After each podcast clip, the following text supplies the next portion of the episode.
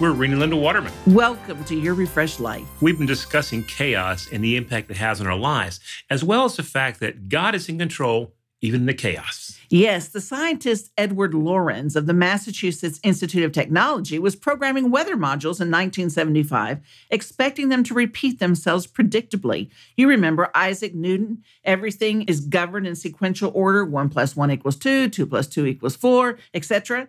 Well, Lorenz believed that everything in this world was predictable, it had a pattern that would never vary.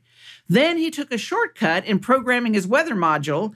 He took one ten thousandths of a percentage of a decimal, something so small he was positive would make no difference. He left the room, and when he returned to the lab, it had completely created an unbelievably new design. He called this the butterfly effect. I've certainly heard of that, but had no idea where it came from.